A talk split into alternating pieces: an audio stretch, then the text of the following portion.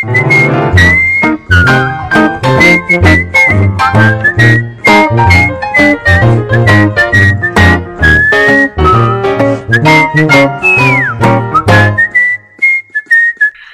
galera, aqui é o Bacon e cara, isso aqui que é bom. Isso aqui, isso aqui, isso aqui é demais, isso aqui que é comunhão, isso aqui que é corpo de Cristo. Fala galera, beleza? Aqui é o Neiran. E aí, firme, firme, firme? Fala galera, aqui quem fala é o Nick. Hello, my dear ships. Fala galera, aqui é Júlia Voltani na graça. Hoje, com essas frases que a gente iniciou, vocês podem imaginar que o nosso podcast, que está seguindo aqui falando sobre testemunhos, vai trazer uma pessoa muito conhecida por alguns jovens, por muitos jovens da nossa igreja, e desconhecida para outros que talvez nos escutem e não é, frequentem a Nazareno Central, o nosso querido pastor Mica. Fala pessoal, tudo na graça e na paz. Que privilégio poder estar com vocês aqui nesse podcast, participando, conversando a respeito um pouquinho da história. É um privilégio poder estar com todos vocês. Bacon, Ju, Neiran, aqui Nicolas, tudo na maravilhosa graça de Deus. A gente te trouxe aqui porque você está na iminência. Hoje na iminência, né? Mas quem vai, vai lançar semana que vem você já vai ter feito 40 anos de Fábio Freitas e alguns anos de Fábio Mica. Não sei quanto tempo de Fábio Mica. é até uma coisa, eu não sei se, se, se, se divulga pelo menos quanto tempo de Fábio Mica. Mas assim, 40 anos de Fábio Freitas, 20 anos de Fábio Transformado Freitas, e a gente está aqui realmente para conhecer um pouco mais do seu testemunho. E a primeira pergunta que eu quero fazer para você, antes da gente entrar realmente na história, se você fosse explicar para alguém que nunca te viu na vida, como você falaria, quem é Fábio Mica?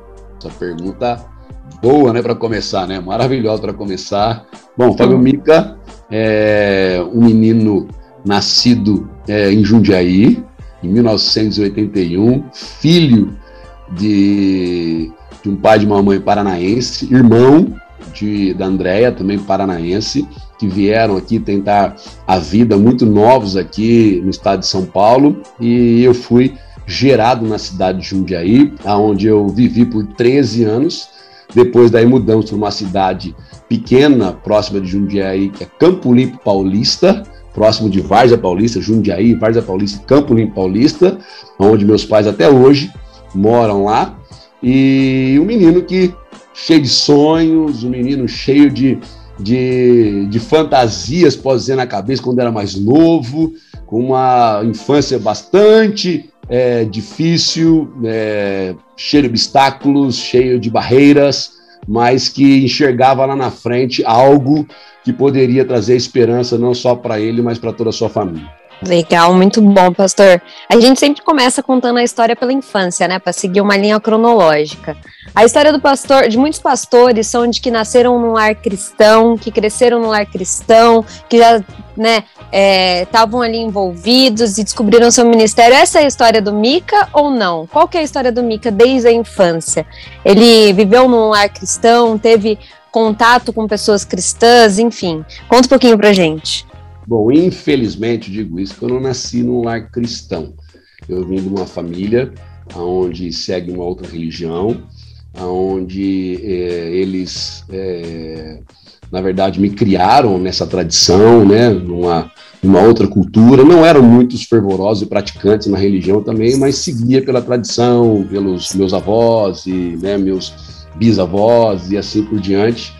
E aonde eu não não nasci num lar cristão, assim como meus filhos têm o privilégio, assim como minha esposa teve o privilégio também de nascer num lar cristão.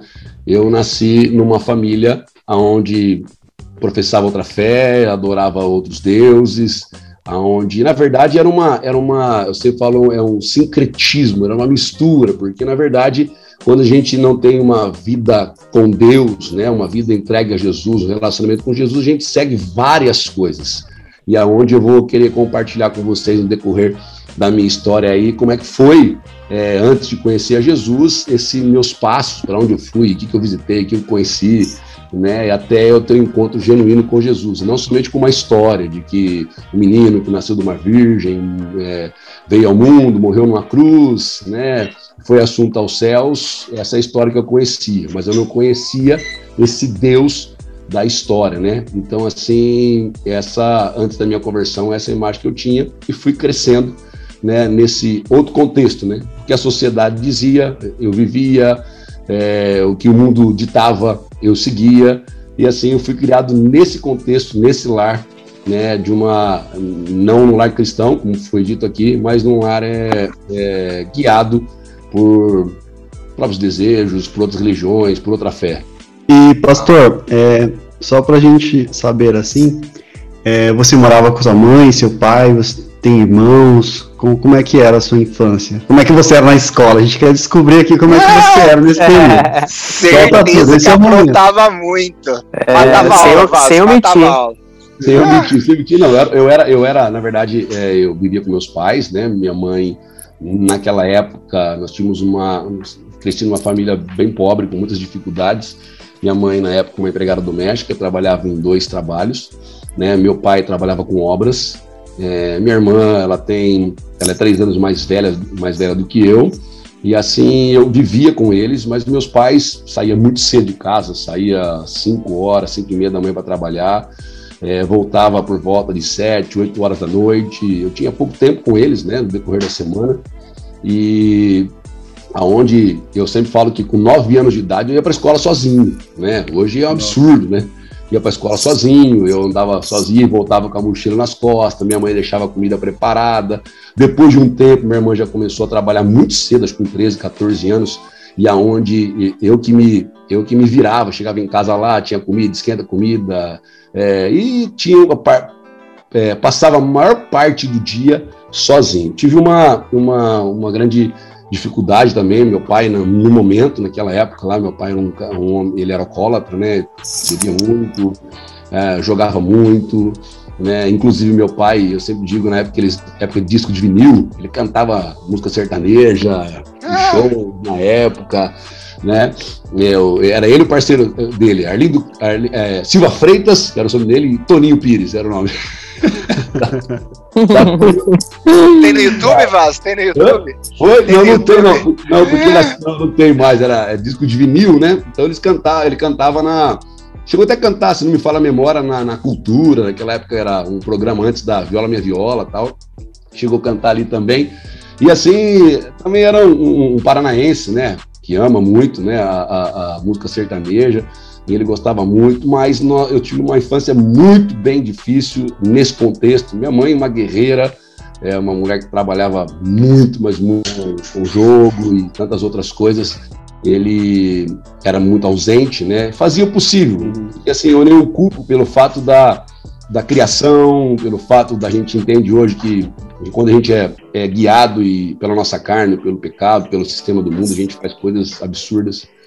E meu pai fez o que ele podia, mas eh, muitas coisas não teve tão presente. A mãe que teve que nos sustentar bastante nessa época que nós é, que nós é, éramos crianças, eu e minha irmã, né? Então assim a gente teve uma infância muito difícil a ponto de é, eu entro no outro detalhe, vocês iam perguntar, eu vou, eu vou empolgando aqui, vou falando. Né?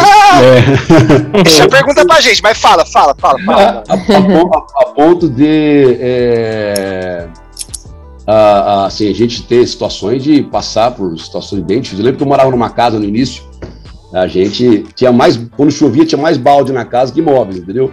Que chovia tudo lá dentro. Me lembro também uma época que é, minha mãe, numa situação muito difícil, ela deixou até mesmo naquela, daquele dia de comer para nós comermos, eu e minha, minha irmã, isso não sai na minha memória nunca, né? Fica, e, e os passos que ela deu para que nós pudéssemos é, ter uma oportunidade da vida, que a gente pudesse seguir um outro caminho, e, e, ela fez tudo, né? Que ela poderia fazer. E voltando, né? Se encontrar meu pai hoje, você fala, eu duvido que esse cara era o cara que você falou lá atrás. Mas meu pai melhorou muito. Eu posso contar aqui Glória a Deus. Uma conversão, um cara que eu amo muito, minha referência em muitas coisas.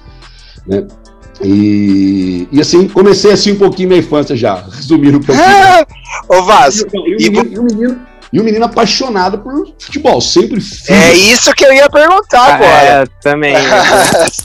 Vai lá, Nick, então eu pergunto você, mano. Eu- na verdade, o Mika fugiu da pergunta do, do Neiran, né? Ele não falou se ele, se ele dava É, trabalho mas- na, na escola, mas Ele tudo bem. ele Não, escorrega, eu não dava trabalho na escola porque eu não ia na escola, tô brincando. Ele pulava o muro.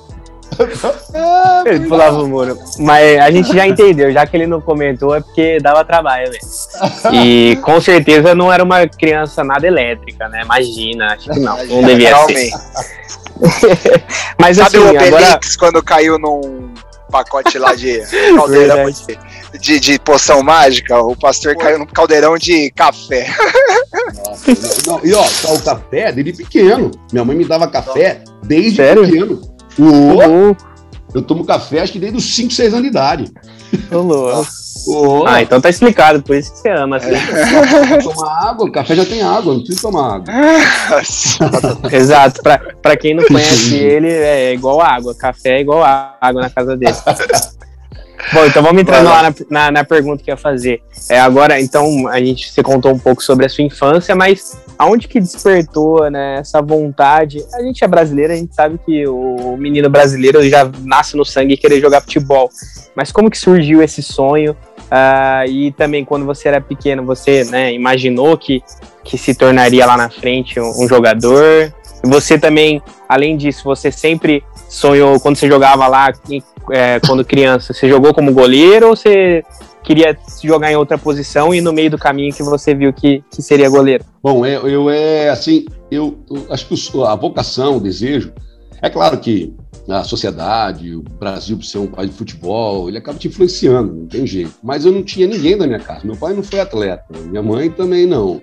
É, minha irmã gostava de vôlei e tal, né? Na verdade, meu primeiro esporte foi vôlei, né? Eu comecei a fazer vôlei com 9 anos é, de idade, né? Na escola, tinha um centro esportivo na cidade de Jundiaí lá que eu, que eu frequentava bastante, comecei a entrar em competições, mas eu tinha uma inclinação para o esporte. Eu, por exemplo, antig- antigamente era Walkman, né? Que tinha, e se colocava é, é, fitas, comprava fita. Eu comprava fita de hino, ficava decorando os hinos de noite, né? Assim, antes de dormir. É, passava na televisão um, um campeonato, passava na televisão chamado Desafio ao Galo. Olha que coisa.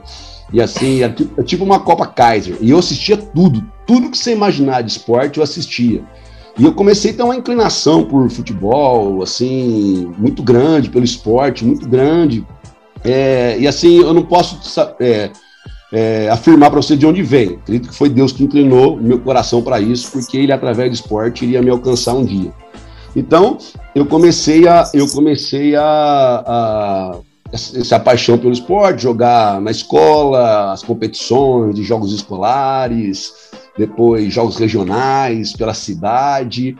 E na- eu comecei, claro, querendo ser um atacante, né? Não tem jeito nenhum. fazer gol. Queria, né? Eu tentei a primeira e não dava certo. Aí tentei ali descer um pouquinho para lateral, também não deu certo. E aí eu fui baixando, fui para zagueiro. E falou: entre o banco e o gol, eu vou pro gol. Não, não, esse é banco. O banco tava até bom, entre o gandula e o gol. É, Pastor, é, eu fiquei com uma dúvida. É, a sua família, né, é, nessa época, eles apoiavam você para virar jogador de futebol? Ou, ou não? Tipo, ah, vai estudar. Não, assim, na verdade, assim, é, meus pais também não tiveram muito estudo, né? Meu pai fez até Uhum. a quarta série, minha mãe também, minha irmã que avançou um pouco mais. Assim, eles o que eles faziam era ter o sustento de casa, que eles queriam que eu tivesse um sustento, tivesse uma oportunidade, porque eles não tinham condição de, de, de, de me dar uma, uma, um- uma outra perspectiva. O que eles tinham Uhum. para me dar era uma educação, minha mãe sempre ficou em cima de mim, uma educação com princípios, né? Meu pai sempre dizia para mim se você pede uma coisa, entre fazer uma coisa errada, entre pedir e pegar de alguém, pede alguma coisa, o que é seu é seu, o que é dos outros é dos outros, se achou, deixa onde está, não pega, deixa onde está, não é seu. Então, assim, eles sempre me deram uma educação. Então, assim, eles não tiveram essa, essa, essa eles não tinham a, a- a perspectiva de um mundo tão assim como eu, eh, eu- eu pude ter hoje, né, pela graça de Deus. Então, eles se- sejam um bom homem, que você seja honesto, que você seja um trabalhador, que você tenha caráter. Essa era, essa era o trabalho deles para minha vida. Então, meus pais não tinham noção como é que era o mundo do futebol, minha mãe também, até hoje ela não entende muito, né? Minha mãe, assim, o impedimento, ela comemora gol até hoje, tá impedindo, ela comemora até hoje. Assim, então, assim, ela... Eu ela, mesma. É, então, assim, a minha, então ela é, é, Eles, não, eles não tinham noção. Então, eles não me incentivavam no início. No início, não. Olha o que eu fazia, pra você ter uma ideia. Eu era meio doido. Então, eu, eu tinha um sonho, assim, eu andava 40 minutos para treinar. É, treinava lá na cidade onde eu estava. Tinha alguns meninos que jogavam na, na, na Ponte Preta, na base, inclusive o Adrianinho, que da Ponte Preta, era um dos meus amigos de infância, de, de 13 anos, 12 anos. Ah, o Nenê, que joga no Cruzeiro hoje, não, no Cruzeiro no Fluminense hoje, não foi meu amigo, mas também tive a oportunidade de treinar junto em alguns lugares. Quem foi meu amigo de infância, de, de adolescência bastante assim, foi o Grafite, que hoje é, é comentarista da Sport TV, né? Nós somos, tivemos muito tempo juntos, né? E assim eles acompanharam um pouquinho a minha história. Eu fazia o seguinte, eu treinava direto, com o sonho de um dia jogar em algum lugar, seja na ponte em algum lugar. O que eu fazia? Meus pais iam trabalhar e eles sempre deixavam um dinheiro para mim. Era coisa pequena. Eu lembro que com três reais você pegava uma lotação, ia para São Paulo e mais três você voltava na época. E aí eu guardava esse dinheiro e eu, eu não ia na escola, eu não ia da escola, meus pais saíam para trabalhar e eu arrumava minha mala e ia, assim, eu não tinha noção de como era o mundo do futebol, então eu não sabia esse lado empresário, essas coisas, então eu colocava uma mochila nas costas e eu pegava a van, a lotação, ia para São Paulo, ia para São Paulo, lá eu parava, uma, um pacote de bolacha na, na, na, na, na bolsa e comia alguma pitulinha em algum lugar, era o meu, era do dia. E eu ia andando. Quantos anos isso? Com quantos tinha, anos? Aí acho que eu tinha já uns 13, 14. Nossa. Isso sozinho. Sozinho, sozinho, sozinho. E como que você sabia onde que era o, o, o é, treino lá, o eu, campo? Olha, olha que loucura. Antigamente não tinha esse Google. Era mapa. É. Era mapa. Nossa. Meu pai tinha um mapa. Eu Meu sabia Deus. que era na Barra Funda. Aí eu ia lá no lugar e falava assim: essa lotação é para Barra Funda? Ia. Aí ia para Barra Funda. Lá eu andava, no clube. É. Meu Deus. Gente do Doideira. céu. É, eu, eu, Nossa, eu, eu sem o Waze eu ia me perder, tipo, daqui até na esqui, próxima esquina não, mas já. Eu me, mas eu me perdia também, mas depois me achava, né? Aí depois eu, eu fui, eu ia para os clubes, né? Fazer teste, só que assim, eu chegava no clube achando que o clube ia me dar uma oportunidade com a malinha. Mas não, tinha todo o procedimento, tinha, tinha que fazer teste, tinha que ter alguém lá dentro, tinha as peneiras. Então eu ia e batia para voltar, e voltava para casa. Assistia um treino que estava tendo lá, deixava assistir o treino, vinha embora, antes dos meus pais chegarem e descobrir que eu tinha ido para São Paulo, entendeu? Aí eu chegava... Ah lá, te respondeu, Neira. Ele é, faltava, né? e aí eu, aí eu ia para aí eu voltava para casa e, e, assim tentava, né? Tentava, tentava e tentei vários, tentei ali na fui no Corinthians, ali peneira não tinha, porque na época pagava peneira e eu não podia fazer a peneira. Depois eu fui na. na vim na, na, na, tentei lá no Palmeiras também, mas não teve jeito. E eu fui pro. Vim aqui no Guarani. Eu lembro no Guarani foi uma coisa assim: eu vim falar com o treinador, eu vim com a mochila e um amigo meu conhecia o treinador. E eu batia, eu batia na porta, falei que queria falar com o nome do treinador, achei o nome do treinador. E ele falou, eu falei, ó, sou de Campo Limpo Paulista, eu jogo amador lá, eu sou goleiro, jogo futebol de salão faz um tempo já.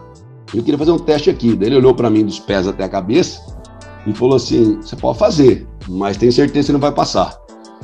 Nossa! Assim, eu, menino, fiz o teste, claro que eu não passei, e realmente os meninos estavam acima de mim na época, né? E eu acabei voltando para casa, meio triste, mas com um sonho no meu coração. Falei, ninguém arranca esse sonho de mim, ninguém arranca.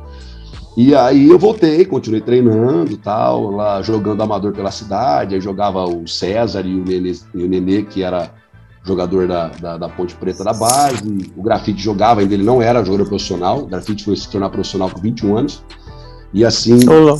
É, com 21 anos. E aí, assim, a gente é, jogava na cidade e eu ainda esse sonho. Um dia, essa, um dia a porta abre. Eu jogava salão, salão jogava bem, né? Goleiro de salão também. Eu tinha uma vantagem que eu jogava com o pé. Então, até que um dia a oportunidade ela apareceu. Isso com quantos anos, pastor? Aí eu já tinha, eu tinha 16 anos nessa época, né, 16 anos. Foi quando um desses meus amigos é, que jogava, que é o Nenê, ele falou: Ó, arrumei um teste para você é, lá na Ponte Preta, na base. E aí eu vim, eu vim para a Ponte fazer o teste, e ele até falou para mim assim depois: é, Eu achei que você não ia passar, não. Eu arrumei porque você é meu amigo, eu achei que você não ia passar. Eu vim e passei no teste. E assim, algumas pessoas lá me ajudaram muito nos treinos para que eu pudesse passar. E eu vim e passei no teste aqui na, na, na, Ponte Preta. Aí eu voltei na outra semana depois. Eu fui indo e voltando assim semanalmente até o dia que eles me alojaram. Com 16 anos eu já vim morar em Campinas, no alojamento, longe dos meus pais. Eu ficava de segunda a sábado, voltava sábado à tarde e domingo é, eu ficava em casa e segunda-feira eu retornava para treinar aqui. Então, assim, era. É... E o interessante de tudo isso, que é tão lindo, só para pegar o ponto, após dois anos que eu vim para cá, com 18 anos eu profissionalizei. Me tornei profissional com 18 anos. Isso tudo sem Cristo ainda, hein, gente? Aí foi quando eu estava aqui profissionalizando, estava num momento maravilhoso, eu não estava jogando no profissional ainda, jogava nos juniores. Um momento muito bom aqui. E aí, quem sobe aqui para ser o treinador do clube é o treinador que era do Guarani, que falou que tinha certeza que não ia passar. Aí Nossa. quando ele chega lá, ele me vê, né? Eu não falo nada também na, na época, porque a melhor coisa é o seu exemplo, né? Aí onde ele não tem, ele era treinador do juvenil, já era profissional, mas jogava nos juniores. E aonde ele é teve que deparar comigo novamente, né? Aquela pessoa que você desacreditou, agora hoje já deu a volta por cima em três anos, né? E pastor, e como que foi nesse meio tempo o restante? Você tinha bastante amigos? Você costumava, é, porque você disse que seus pais não ficavam muito em casa, então tinha muita liberdade. Você costumava ficar bastante é, na rua ou ficava bastante em casa mesmo? Era mais caseiro? Como é que eram suas amizades? Como que foi essa juventude ali entre os nove que você contou aqui, né? É, era a época que você se apaixonou pelo futebol e até a, a idade em que você é, se profissionalizou. Como é que foi essa, essa trajetória da sua vida? É, sempre quando não tem limite para alguma coisa, você ultrapassa ele. Né? O, o, a nossa natureza humana, pecaminosa, ela tem um abismo e chama outro abismo. Aí foi onde eu comecei a conhecer as coisas é, rapidamente. Eu lembro que com 12 anos de idade, foi quando eu já estava aprontando. Assim, eu já bebia com 12 anos de idade, você tem uma ideia, né? Assim, na, na, com os amigos. Então eu fui. E não era café. E não era café. E não era café. Ah, se fosse café. não era café. Então, assim, com, com 13 para 14 anos, por exemplo, meus pais já perderam o domínio sobre mim. Assim, eu já era um menino, um adolescente independente. Eu não faltava com respeito, assim, na minha, na minha cabeça, o que era faltar com respeito, né? Não respondia, tal, aquelas coisas. Mas eu saía, tinha, tinha os amigos realmente, tanto do bairro, mas meus amigos mais era do futebol, do futebol, do esporte, que era que é do futebol de salão que eu jogava lá. Então, mas era uma galera perdida, mas perdida, perdida ao quadrado. Então, assim, eu andava com essa galera toda, a gente churrasco, noite, balada, bagunça, e aí você vai você vai conhecendo muitas coisas, conhecendo muitas coisas, você começa a conhecer é, a, a, a, aquilo que o mundo propõe para você, bebida, aí cigarro, aí você começa a experimentar, que nem, por exemplo, eu nunca fui é, viciado em, em, drogas, assim, mas na noite, uma hora ou outra, o cara te oferecia alguma coisa, você vai lá experimentar para não ficar fora, no embalo, e eu sempre fui uma pessoa é, que, que, que tra, trazia o pessoal junto, entendeu? Trazia o pessoal junto, assim, talvez o persuasão seria o nome para isso. E o pessoal vinha tal, e assim, eu tinha sempre uma galera junto, uma galera junto, uma galera junto. Só que infeliz, só que é, um menino perdido e achando que aquilo realmente era o que dava que dava ia dar o resultado. E no futebol, para quem não conhece, existia uma, uma, um lema no meio do esporte. Quem não bebe, quem não fuma e quem não vai para balada não vinga. Esse era, essa era o lema na época. Então, é, então se você quiser dar certo, tem que ser desse jeito. É uma mentira, né, lá atrás. Hum. E eu, nesse período, envolvido em tudo isso, é, bagunçando, mas sempre tentando procurar algo para preencher o meu é uh, o meu vazio, né? E até então eu não sabia, não tinha conhecimento, até chegar ao, aonde eu vou chegar aqui daqui a pouquinho da, do, meu, do meu primeiro questionamento sobre quem eu era, né? Quem sou eu, né? E futebol, ele levou é, você também para conhecer vários lugares, né? Conta pra é assim, gente aí quais foram os lugares que você conheceu, visitou, que você mais gostou. A princípio, na verdade, antes, antes da minha conversão, eu, eu joguei em alguns lugares. Joguei aqui em Campinas, né? a gente tinha jogado alguns clubes, né? Estou é, pegando um pouquinho antes conversando. Depois da conversão, Deus me levou para muitos outros lugares através do esporte, profissão e através da, de missões que eu faço até hoje, que é o esporte. Mas antes, assim, era mais, como eu jogava aqui nos clubes, aqui mais no estado de São Paulo, região aqui mais por uhum. perto, na verdade, eu jogava, né? E, e jogava realmente contra os times de, da capital, contra o time da Baixada, contra o time de, de, de Presidente Prudente e assim por diante. Mas por aqui, né? Eu, eu, no estado de São Paulo, eu jogava é, primeiro. E e assim, esses eram, os, esse eram os, os clubes que eu joguei antes. antes. Eu tô falando os que antes de Cristo, depois de Cristo, né? A história é assim. Depois, vem, né? depois vem várias viagens e rolês, né? Vamos chegar lá, vamos chegar lá. Vaso, vamos assim, você contando pra gente um pouco antes, converteu aos 20, né? Se profissionalizou aos 18. Você conheceu a galera nesse meio do caminho que te levou a, a conhecer a Cristo, vamos chamar assim, né? É, a, a, galera dos atletas de Cristo que agem bastante, a gente conhece aqui na, na, região de Campinas. Eu sei que no mundo inteiro, mas a gente sabe do trabalho bem deles aqui. É, foi por esse caminho, não foi por esse caminho? Qual que foi o rolê? Olha, assim é lindo isso. Por isso que eu falei que Deus já colocou essa inclinação no meu coração, porque por meio do esporte foi onde eu fui alcançado. Então, assim, com 18 anos eu estava lá, para cá para cá, eu ia na missa, eu já tinha é, eu tinha tios que eram do, do candomblé, então eles me levavam para lá também, e eu fiquei visitando é, por algumas vezes, três, quatro vezes. Aí tinha uma vizinha lá que tinha um, umas sessões que acontecia, daí a gente ia lá também. Nossa, aquela, quando alguém está perdido, ele tenta procurar vários meios para encontrar uma paz no coração. Eu era meio doido, só não gostava de rock, o resto eu gostava de tudo. Tudo que você imaginar, eu tava no meio, eu tava tudo, forró universitário, eu tava em um monte de lugar. Bom, com 19 anos, mais ou menos, é, acho que foi 19 anos, eu, a Ponte Preta nos é, emprestou para um time aqui, que ela tinha uma parceria chamada Rádio Mococa. E a gente foi jogar a Taça São Paulo para lá. Aí, antes da Taça São Paulo começar, a gente estava treinando, tinha um jogador chamado Robson, ele morava em Paranavaí. E o Robson, a gente estava no vestiário conversando, e ele, ele era atleta de Cristo, e ele começou a falar de Jesus para mim de uma forma que eu nunca tinha escutado, nunca tinha escutado. Despertou um interesse no meu coração, sabe? Aquilo queimou meu coração. Falei, nossa, que, que negócio é esse? O Espírito Santo trabalhando em mim já. Tanto é que eu procurava o Robson para tirar algumas dúvidas. A partir daí, eu comecei a ter interesse para ler a Bíblia. Eu tinha uma Bíblia católica, e eu começava a ler a Bíblia direto, todo dia comecei a ler a Bíblia, e ele fazia uma reunião dentro de uma cabine de imprensa. E eu comecei a participar dessa reunião na cabine de imprensa, aonde eu fui para.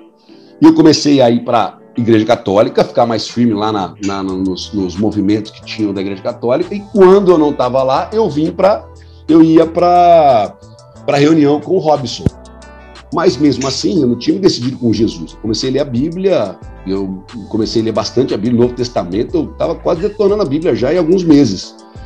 E mas eu não conseguia abandonar a minha vida porque eu não tinha me decidido com Jesus ainda. Mas aquelas palavras começaram a entrar no meu coração, entrar no meu coração, entrar no meu coração.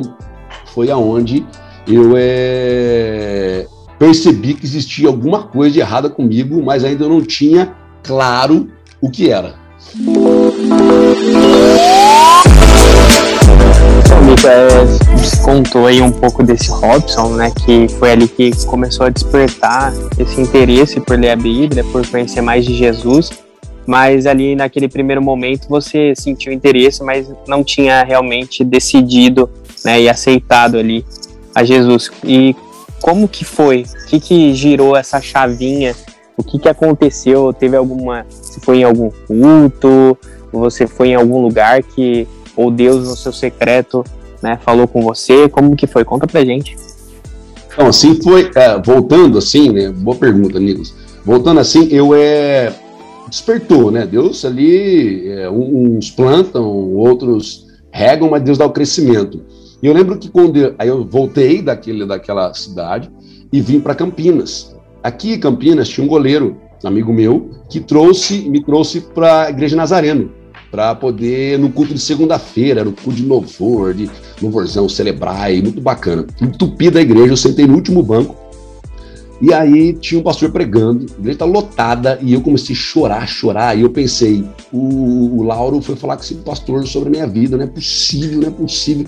Eu tava perdido, eu tava, eu tava, eu tava, eu tava, eu tava amarrado na minha vida que eu não conseguia sair dela.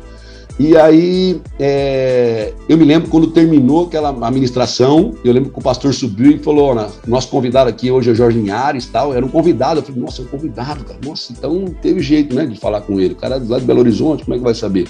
Hum. E começou a despertar coisas no meu coração. Mas antes disso, Nicolas, é bom lembrar que um dia eu entrei numa balada é, antes dessa, dessa do Robson ter encontro comigo, é o que nós chamamos de graça preveniente, é Deus trabalhando na gente antes de alguém apresentar o evangelho para gente. Eu é, eu é, eu tava entrei numa balada um dia com uma lata de cerveja na mão, olhei para aquelas luzes to, tocando, batendo, tal, tal, tal, lotado, e algum meu coração falou assim, meu coração dizendo assim: "O que você tá fazendo aqui? Isso aqui não é para você". E eu falei: "Nossa, isso aqui não é para mim". Eu peguei e voltei e fui embora. Voltei, fui embora, assim, sem, sem entender nada, fui embora. Falei, ah, essa vida não dá mais para mim, tá? o que eu tô fazendo aqui? E fui embora naquele momento. Então, era Deus trabalhando na minha vida. Aí o Robson vem, traz essa palavra, aí o Lauro me traz para a igreja, né, para vir para cá. Só que passou um tempo, a Ponte Preta na época tinha Ponte Preta B, aqueles que não jogavam no profissional, né, jogavam nesse profissional B, né, que disputava outra divisão, mas era o time B, tinha Corinthians B, Palmeiras B, os outros times aí, São Paulo B. E aí eu jogava nesse time e nós viemos é, é, jogar nesse, eu fui jogar nesse time juntamente com a equipe. Nessa época, dois é, atletas que estavam afastados se reconciliam com Jesus e vêm com tudo para Jesus. E o lindo de tudo isso é que eles começaram a ficar em cima de mim, para ir para igreja, para ir para igreja, para ir para igreja. E eu não ia para igreja, não ia para a igreja. Eu continuava bagunçando, happy hour, é, noite, clube, balada, aquelas coisas todas mas agora já com uma consciência mais pesada, porque eu sabia que, que já estava. Eu não tinha Espírito Santo, mas tinha consciência. Né? O Espírito Santo avisa antes, a consciência avisa depois, né? Então, assim, eu estava nessa. Eu estava nessa situação. Aí foi quando é, um dia eu estava na minha cidade, de folga, eu tinha treino no outro dia, e eu estava numa num barzinho de forró universitário e reggae. Imagine eu, no forró universitário e reggae, tal, daquele hum. jeito. Tava com calça larga. Tô imaginando aqui. Olha, calça larga, boné todo, todo, todo é, colorido, tá naquela época. Meu aí, pai. Imagina, imagina. Daqui a pouco eu, eu, eu, eu, falei, eu preciso ir embora. Só que eu tinha, tava mal, tinha tomado chimboquinha, tinha tomado um monte de coisa lá, tava. Que? Graças a Deus, eu nem sei o que, que é isso. Chimboquinha, o que, que é isso? Aí tomado uns negócios lá tal, e eu fui embora pra casa. Eu lembro um amigo meu falou: quer que eu te levo? Eu falei, não, não, não, vou embora. Era 40 minutos andando. Do jeito que eu tava, uma hora e meia, né? Porque só graça. Aí eu fui embora, e uma hora, no meio do caminho, eu olhei pro céu. E eu lembrei das palavras do Robson para mim. E eu comecei a chorar, mas chorar, mas chorar sozinho naquele momento, chorar muito. E eu me lembro do que eu disse. A única coisa que eu lembro que eu disse naquele, naquela hora. Falei assim, Senhor, eu sei que o Senhor é o caminho, mas sozinho eu não consigo. Me ajuda. Me ajuda. Aproxima de mim pessoas que vão me ajudar. E eu fui embora chorando. Voltei a treinar no outro dia. Aí foi o quê? Esses meus amigos estavam me puxando, me puxando esses meus amigos começaram a me levar para a igreja. Começaram a me levar para a igreja, para a igreja. Tinha uma igreja próxima ali da, da, da onde a gente treinava, que não era aqui no, no, no, no, no Moisés, era em outro lugar, né? E aí, e também a igreja Nazarena. Eu comecei vindo segunda-feira na Nazareno, e com esses meus amigos eu comecei numa igreja ali pertinho. É, e aí eu comecei nessa igreja tal, tranquilo com eles, né? Sendo, sendo ministrado. Aí depois eu voltei a ler a Bíblia, comecei a ler a Bíblia, comprei um negócio, comprei um, um rádio, que só eu tinha errado com o CD, com CD era Cassiane, Matos Nascimento, Diante do Trono, era direto isso aqui, imagina, o cara do reggae, é, forró universitário para Cassiane, Matos Nascimento, é, E aí eu comecei, eu comecei a ouvir, ouvir, e eu estava no fundo do ônibus indo para um jogo treino, e eu falei para meus amigos, o que me impede de entregar minha vida para Jesus hoje? Eu sei o que ele fez por mim. Eu já li. Eu reconheço que entrou a vida para mim. Ele falou: o que me pede? Ele falou: nada. Aonde eu posso aceitar ele? Ele falou: agora. Eles pegaram minha mão no último banco nós oramos, eu fiz minha oração de entrega, né, para Jesus. Aí no final, aí no final de aí no final de semana, eu achei que tinha, tinha que oficializar na igreja, né? Aí quando o pastor fez o apelo, eu fui lá. Bateu o cartório, é o cartório. aí eu fui lá e oficializei o negócio. Falei, ah, tá oficial, oficializei, tá certo agora. Foi uma mudança no meu coração tão radical assim, gente. Assim, falar pra você, foi, foi, foi radical que eu me tornei um chato, um chato do chato, que eu não queria ser meu amigo se eu me conhecesse hoje. Assim, assim, mas assim, eu comecei a ler a Bíblia. Em seis meses eu tinha acabado com a Bíblia. Sim, Bíblia. Eu levantava de madrugada para orar e eu ficava é, assim, como eu tinha muita coisa na cabeça de lembrança, de cena, coisa que eu vi, coisa que eu, que eu vivenciei. Olha o que eu fazia, que loucura. Eu lia a Bíblia, olha que eu acordava, eu todo mundo lia a Bíblia lá no alojamento. Acabava o treino, eu via do almoço, eu não assistia televisão mais nada. Eu também lia a Bíblia. Acabava o treino, eu lia a Bíblia de novo. E de madrugada eu acordava para orar na, na arquibancada. Nossa. E assim, não, assim, essa aí foi minha vida. Então, assim, a questão era e ó, eu, eu, eu, eu, li a Bíblia com, com, com fone e o Walkman. Por quê? Se minha cabeça vagasse, eu ficaria no louvor. então, olha que, que doideira a minha, a minha, você lia escutando louvor? Você lia é escutando louvor. Eu lia escutando louvor, porque se eu, se, se eu, se minha, se minha cabeça voltasse por uma coisa, eu estava na outra que era de Deus também, essa na minha cabeça, entendeu? Nossa! Como presta atenção em duas coisas né? ao mesmo tempo, hein? Eu não ia conseguir. Estratégia. Não, era aí, galera, já viu, hein? Essa estratégia aí pode utilizar, hein? Não, pelo, pelo, pelo, menos não mantinha a minha cabeça nas coisas, porque eu, que, eu, eu fui entender depois no futuro que era uma transformação de mente, era uma metanoia. Então Deus estava transformando né, minha, minha mente, né? Então estava desconstruindo muita coisa. Eu comecei a ler a palavra, ler a palavra, ler a palavra, ler a palavra. É, aí o que, que eu fiz? Eu comecei a ler a palavra, eu falei assim, agora eu levei um monte de gente comigo para a noite, eu vou chamar todo mundo para a igreja. Então eu fui um por um dos meus amigos, tanto na minha cidade, quanto da, da, da do futebol, chamando para ir para a igreja, chamando para ir para a igreja, chamando para ir para a igreja, chamando para ir para a igreja. E como que eles reagiam, pastor, a esses convites? Ah, Porque alguns estavam com alguns estavam com você, caminhando ali junto com você dentro do, dos treinos, etc. Mas os amigos, por exemplo, lá da sua cidade, você voltava só nas suas folgas e começou, vamos para a igreja, vamos para a igreja. Falava assim, não, tá louco, né? Primeiro eles começaram a me chamar para ir pro pagode de novo, para ir para noite de novo. Eu falei, cara, não vou, tal, mudei de vida, tal, tô indo para a igreja. Tá, não, você gosta de religião, você tá louco né? Todo mundo tem a sua. Um falou para mim, se encontra Deus, tá debaixo de uma pedra, se achar, tá? Falou para mim, eu falei, tá. E tentando me chamar de volta, né? Só que o meu posicionamento e o testemunho de vida na forma de eu falar, na forma de eu agir, né, renunciando aquilo que para eles era impossível renunciar, eles falam, cara, para até de me chamar depois de um tempo para ir para a noite. No começo foi muito difícil para mim. No começo eles me chamavam, davam cinco minutos de mim vontade de ir. Falei, nossa, vou, vou, vou. Daí eu falei, não vou. Dava, falava não para eles, ajoelhava e ia ler a Bíblia. Aí passava 10 minutos, 15 minutos, falei, nossa, ainda bem que eu não fui. Nossa, ia estar tá morto uma hora dessa. E aí, aí eu pegava e não, não ia. Então, passou um tempo, eles começaram, eu também não comecei a frequentar mais os lugares, né? Então, passou um tempo, eles começavam a, a, a dizer, aleluia, irmão, quando me via, aleluia, irmão, o irmão Fábio chegando aí, irmão Fábio, o pastor Fábio chegando aí, aleluia, aleluia. Tu tira no sarro, né, tal. Mas a partir de um tempo, e eu sempre fui assim, desse jeito, meu jeito engraçado, de contar história, história de futebol, piada, e eu comecei na rua, eu lembro até hoje a cena, olha, na minha cabeça agora.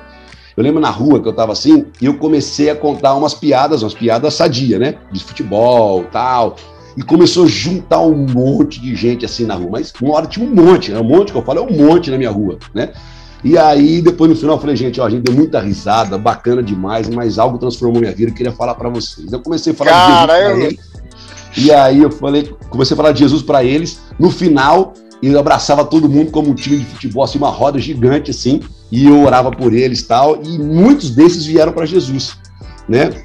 É, ao decorrer do tempo. Alguns não vieram por mim, alguns vieram, mas outros vieram por outros que foram lá e, e regaram a semente.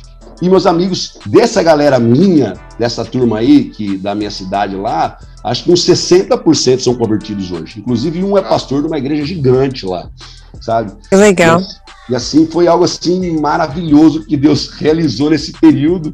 E no futebol, né? Você foi ganhando respeito, né?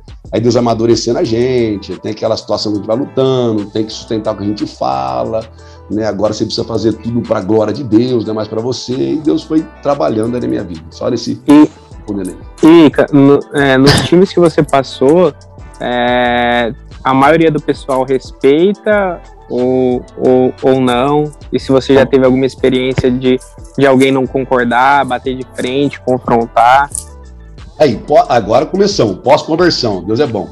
Pós-conversão, aí assim, eu me lembro que alguns clubes, beleza, respeitavam, né? Os treinadores respeitavam bastante, né? Ainda mais quando você tem a sua postura e, na verdade, quando você se converte, né? Você precisa ser modelo, modelo. Então, assim, a, a modelo era eu era o primeiro a chegar no treino, eu era o último a sair do treino, né? Eu era muito disciplinado, me tornei um cara disciplinado. Realmente eu nasci de novo, nasci de novo completamente. E assim, é, eu peguei um clube, obviamente, quando eu tinha é, depois dois anos de conversão, um clube de Sorocaba que jogava a primeira divisão do Paulista e a Série C do Brasileiro me contratou, que era o Atleta de Sorocaba. Esse time era uma seita que o dono do time era Reverendo Moon. Reverendo Moon é um, é, já faleceu, ele é um coreano, milhões de pessoas seguem esse cara, ele se intitulava o Cristo, né? Ele pegou parte do Antigo Testamento com o Novo Testamento e ele fez o completo Testamento através de uma visão que ele teve de um anjo, que ele fala quando ele estava num, numa, numa explosão lá na época que ele vivia. Então, esse cara tem muitos seguidores, eu hoje talvez menos porque ele faleceu, né? E quando falece, aqueles que estavam por interesse vai tudo embora e aqueles que viu que não tem resultado também não adianta. E eu joguei nesse clube aonde realmente nesse clube Deus está me preparando já para morar num campo missionário, porque eu fui perseguido muito nesse clube.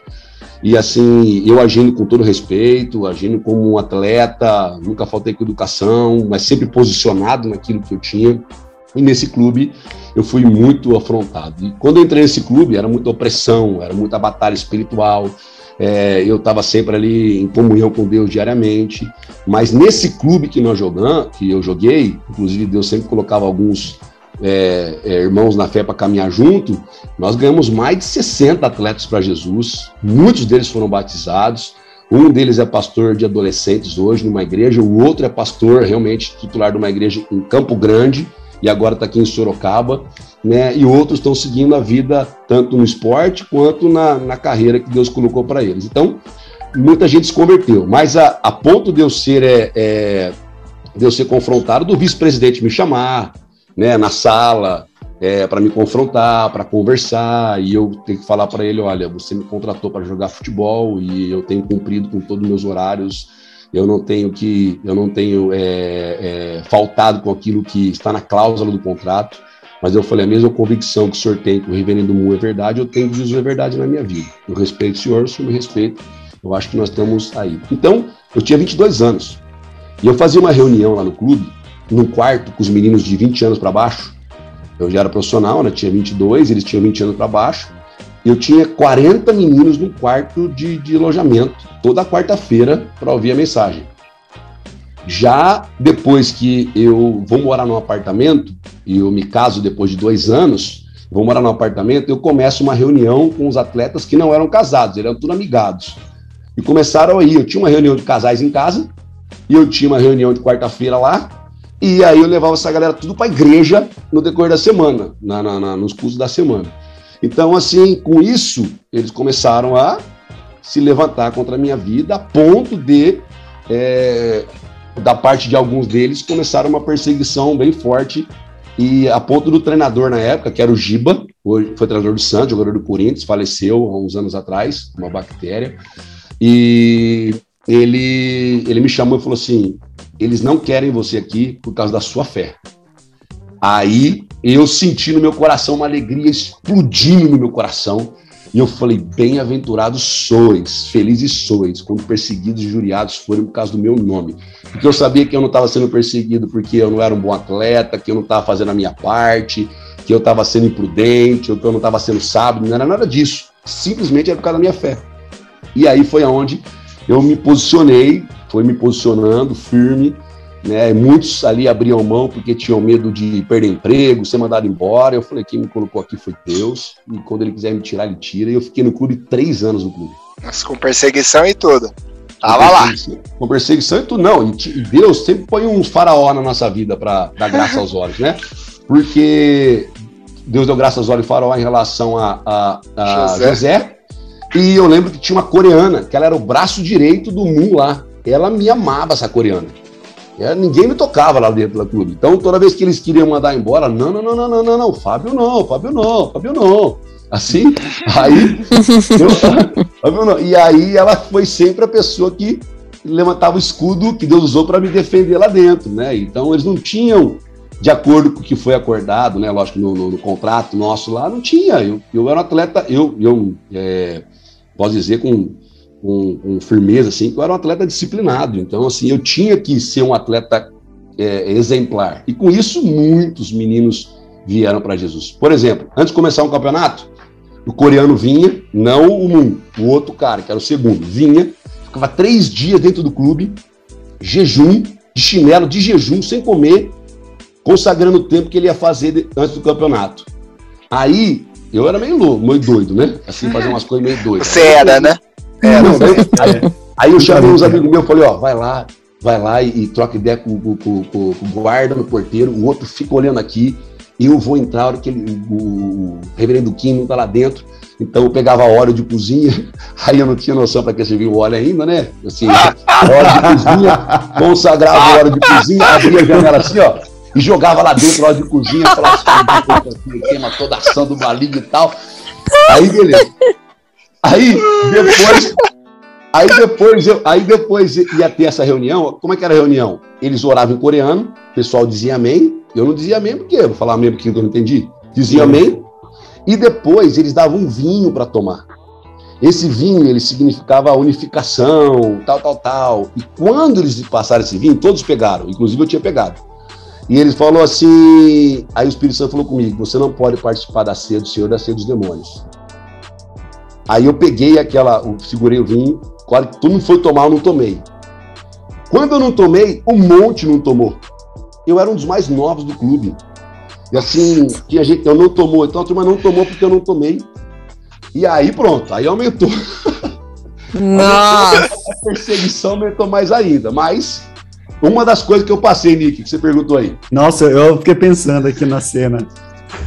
Não, a cena é fantástica. Não, na minha é. cabeça tá maravilhosa. Não, imagina, mais de 60 atletas se renderam a Cristo lá. Você tem noção? É uma coisa linda. Depois Sim. de alguns anos, depois de seis, sete anos, eu fui dar um testemunho no lugar e um menino chegou lá com a esposa e com o filho. Aí uhum. ele falou: Vim aqui falar com você porque você que semeou a palavra no meu coração. Eu falei: Como? Eu era outra cidade, outro lugar que eu nunca tinha ido. Daí ele falou: Eu fui fazer um teste num clube uma vez, quando era novo, em 2003, 2004. E aí tinha uma reunião num quarto. Eu não passei no teste, mas eu tive encontro com o evangelho aquela primeira vez. Foi você que ministrou. Eu falei, nossa. Ele falou: hoje eu sou convertido, essa aqui é minha esposa, essa aqui é meu filho.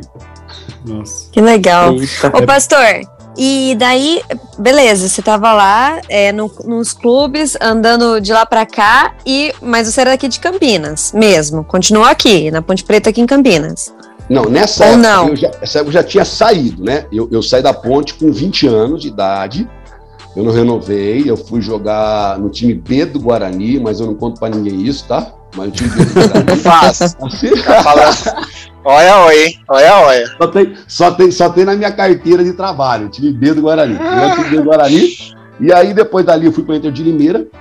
É, e nessa época aí, que eu fui na Inter de Limeira, eu conheci, antes da, da Inter de Limeira, né? Eu conheci a Juliana, já conhecia a Juliana nesse período. É, era isso que eu queria saber. Quando foi é. que conheceu a Juliana? Foi Olha, antes de, disso tudo acontecer, é, antes de você ir é, para esse clube eu tinha, que tinha.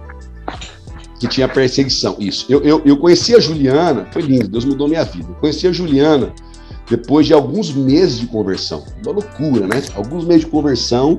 Eu conheci Juliana, Juliana criada na igreja. Pra você ter uma ideia, meus filhos é a quarta geração na Igreja Nazarena. Esse ano eles completaram 50 anos de Igreja Nazarena. Eles são, eles são antes do pastor Aguiar aqui. Nossa. Então, assim é assim a, a família, né? Assim, antes do pastor Aguiar assumir como pastor, né? E assim, é, eu, eu eu conheci Juliana no acampamento, eu fui no acampamento, conhecia uma pessoa no acampamento só, uma conhecia uma pessoa no acampamento, E fui para o acampamento e ali fui conhecendo muita gente, conhecendo pessoas, acampamento e tal. E aí, nessa turma que eu estava conhecendo, uma turma do Rio que estava aí, juntamente com os primos da Juliana, eu conheci a Juliana. Aí conheci a Ju, aí depois de alguns meses eu fui falar com o pai dela para começar a namorar, daí descobri que o pai dela era do esporte também, eu não sabia que ele era do esporte. Deixa eu dar, até uma, uma, uma coisa legal. Eu fui fazer um teste uma vez, lembra que eu falei que lá atrás que fazer um teste em Jundiaí, no Paulista de Jundiaí, não sei se eu falei, acho que eu falei, quando eu era bem novo, eu fui fazer um teste, que eu tentei que eu tentava de atacante, depois tentei ser lateral. Eu fiz um teste no Paulista, de, no Paulista de Jundiaí, que era o Lousano. Bom, depois que comecei a namorar a Juliana, eu descobri que quem que era o diretor, o gerente do time do Lausanne era meu sogro naquela época, pra você ter uma ideia. Nossa. Nossa. E aí eu fui conhecendo melhor, assim, a, a, a, Juliana, soube que era ele, né, tal, que era o pai dela envolvido no esporte, os tios também. Aí depois eu comecei a jogar com o tio dela, né, que era o, o Silas, na Inter de Limeira, que foi o último clube dele, eu joguei com ele também, lá. E aí eu conheci a Ju aí, começamos a conversar, conhecer a família, foi uma pressão também dos pastores lá também, tomei umas bibliadas na cabeça, né, para cuidar bem e assim por diante. Pastor, em que momento houve então a transição do Mica ali do esporte, do missionário, né, estava fazendo já missões, para o pastor, pastor Fábio Mica? Olha, assim que lindo, né? Bom perguntar. Tu não acha que é de um. Tu vai falar, você virou pastor quando? Ninguém vira pastor. A gente é chamado ao pastorado, né? Quem vira pastor, onde eles viram tem jeito. Hum. Então, a, é, a gente, é, é, eu lembro que quando eu tinha um ano, um pouquinho de conversão, eu fui, é, eu estava no time B do Guarani, que era, que era a Imperaçununga, né, treinava lá, né, e aí eu fui numa igreja chamada Cristo Vive, uma igreja que o Kias até toca lá às vezes, uma igreja parecida com a nossa, porque não tinha Nazareno ainda. Um culto de quinta-feira, o pastor Campos pregou uma mensagem sobre que Deus estava chamando pessoas especificamente para levar o evangelho não só aqui, mas ao mundo. E meu coração começou a queimar como eu nunca tinha é, experimentado antes, assim, no sentido de, dessa forma. Parecia os discípulos do caminho de Emaús, né? Que eles falam, o seu coração não queimava quando o senhor falava com, com você? E era assim. E ele falou, vem aqui na frente você. Eu lembro que fui eu mais duas meninas naquele culto. E aí acabou o culto, eu falei, o pastor, o que eu tenho que fazer? Para jogar futebol? Ele falou, não, Continua fazendo o que você está fazendo. Deus vai trabalhar com você naquilo que você faz. E se o Senhor tiver um, algo para você, você vai entender o dia que é para você deixar o futebol para continuar no ministério, como foi comigo, que ele era alguma é, patente alta lá na. na, na, na, na, na, na fala da, da, de, de, de aviões. Exército? Não, ah, de aeronáutica. Aeronáutica. Aeronáutica. E aí, ele é, foi acontecer comigo. Ele contou a história dele, falou, nossa, que benção tal. E continuei. E nisso comecei a, a, cuidar de atleta de Cristo, de atletas lá dentro. Os atletas tinham dificuldade de perguntar para mim, os atletas da base, problema de casamento, aqueles que eram casados. Eu já comecei a, a, a exercer o pastorado sem saber como é que funcionava o pastorado. E eu comecei a ter minha vida com Deus, os clubes que eu ia, eu sempre fazia as reuniões, acabava liderando né, as reuniões de atletas, alguns convites para ministrar em algumas igrejas, para dar testemunho, para ministrar em algumas igrejas, e isso foi aquecendo o meu coração a cada vez mais, cada vez mais, né? Eu creio que, que o meu chamado já foi lá, mas Deus começou a trabalhar, me desenvolver nesse tempo todo. Foi quando eu tinha, eu sabia que eu tinha uma inclinação para missões, por exemplo, assim, que gigante, por amor pelo perdido, amor pelas almas, quando eu orava, eu chorava por eles, e orava por países que eu nunca imaginava que eu poderia estar, sabe? E assim, eu me lembro quando eu orava e Deus falou comigo uma vez, eu, eu vou, Deus falou comigo especificamente, eu te levarei para os cinco continentes dessa terra por causa do meu nome, para que você apresente o evangelho. Eu lembro como se fosse hoje, como se fosse hoje, é uma experiência minha do Senhor. Tanto é que as minhas maiores experiências com Deus mesmo foi no meu secreto, né? fui batizado com o Espírito Santo no meu secreto, eu e Deus sozinho na sala. Foi a coisa mais maravilhosa da minha vida, inesquecível. O que Deus contou para mim no, meu, no, meu, no meu secreto são coisas lindas da minha, da minha vida, o que ele ia fazer, coisas que eu anotei, coisas que eu escrevi. Eu tenho até datas, tem horário, tem coisas tão lindas assim registradas de que Deus falou comigo, o horário que ele falou comigo, o dia que ele falou comigo, né? O que passagem que ele falou comigo. Então, assim, é, é, é, eu sempre falo que o segredo sempre está no secreto. Vocês já me ouviram falar isso e é isso mesmo. E aí começou essa paixão aí por pessoas, por pregar evangelho, pela obra, por gente, por, por, por, por poder ajudar o que está perdido, encontrar o caminho, porque eu vim dessa situação e eu queria apresentar para os outros. Isso, é, isso é muito louco, né? Porque assim, eu pego duas lições nesse, nesse inteirinho que você está conversando com a gente, Vaz. A primeira é: Deus te usa através das ferramentas que ele molda na sua vida.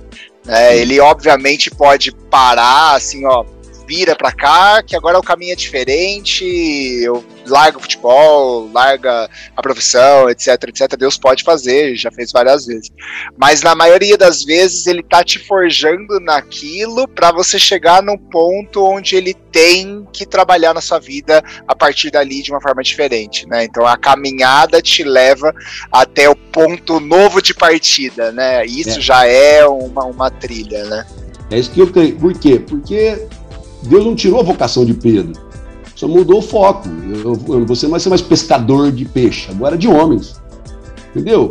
Deus não tira a sua vocação para poder te usar depois ali, só muda o foco. É, e esses dias eu estava ouvindo um louvor que falava algo do tipo: Deus não desperdiça suas lágrimas, né? Era alguma coisa assim. E eu refletindo sobre esse louvor, e agora com o pastor contando o testemunho dele, a história dele, Deus não só não desperdiça suas lágrimas, como ele não desperdiça nada da nossa vida, né? Tudo aquilo que o pastor viveu, quando era jovem, quando era criança, antes da conversão, serve de alguma forma hoje para que o pastor é, esteja do lado de tantos jovens e que possa usar daquilo que ele passou como experiência da vida dele, de conversão, de encontro com Deus, para pegar na mão do jovem e falar assim: viu, eu já estive ali, eu sei que esse é um buraco, que nunca vai te trazer plenitude, porque só Deus pode fazer isso. Eu acho que é bem isso mesmo. É bonito de ver como Deus aproveita tudo que a gente viveu, até os nossos erros, para usar desses erros para a gente conseguir alcançar outras pessoas e ajudar pessoas que estão perdidas, enfim,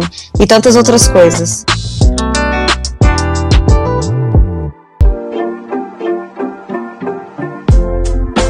E, pastor, é, a gente quer saber agora um pouco mais sobre as viagens missionárias. É, né, você já estava sendo usado ali por Deus no, nos times onde você estava. Né? Deus já estava te preparando ali pro, pro seu pro ministério que ele ia colocar você hoje no futuro. Mas né, nessas viagens, conta alguma experiência, né? Primeiro, como que você foi uh, ah, para sua primeira viagem missionária ali com os atletas de Cristo e ali na Malásia também, o como que, que você foi parar ali e como Deus te usou ali naquele lugar e também falou e trabalhou na sua vida ali. Olha, assim, é Deus, Deus, a palavra de Deus diz que Deus tira a gente do monturo e coloca diante dos príncipes e reis dessa terra. Sabe, sim, eu sou uma, uma prova disso, sim, quando você se dispõe.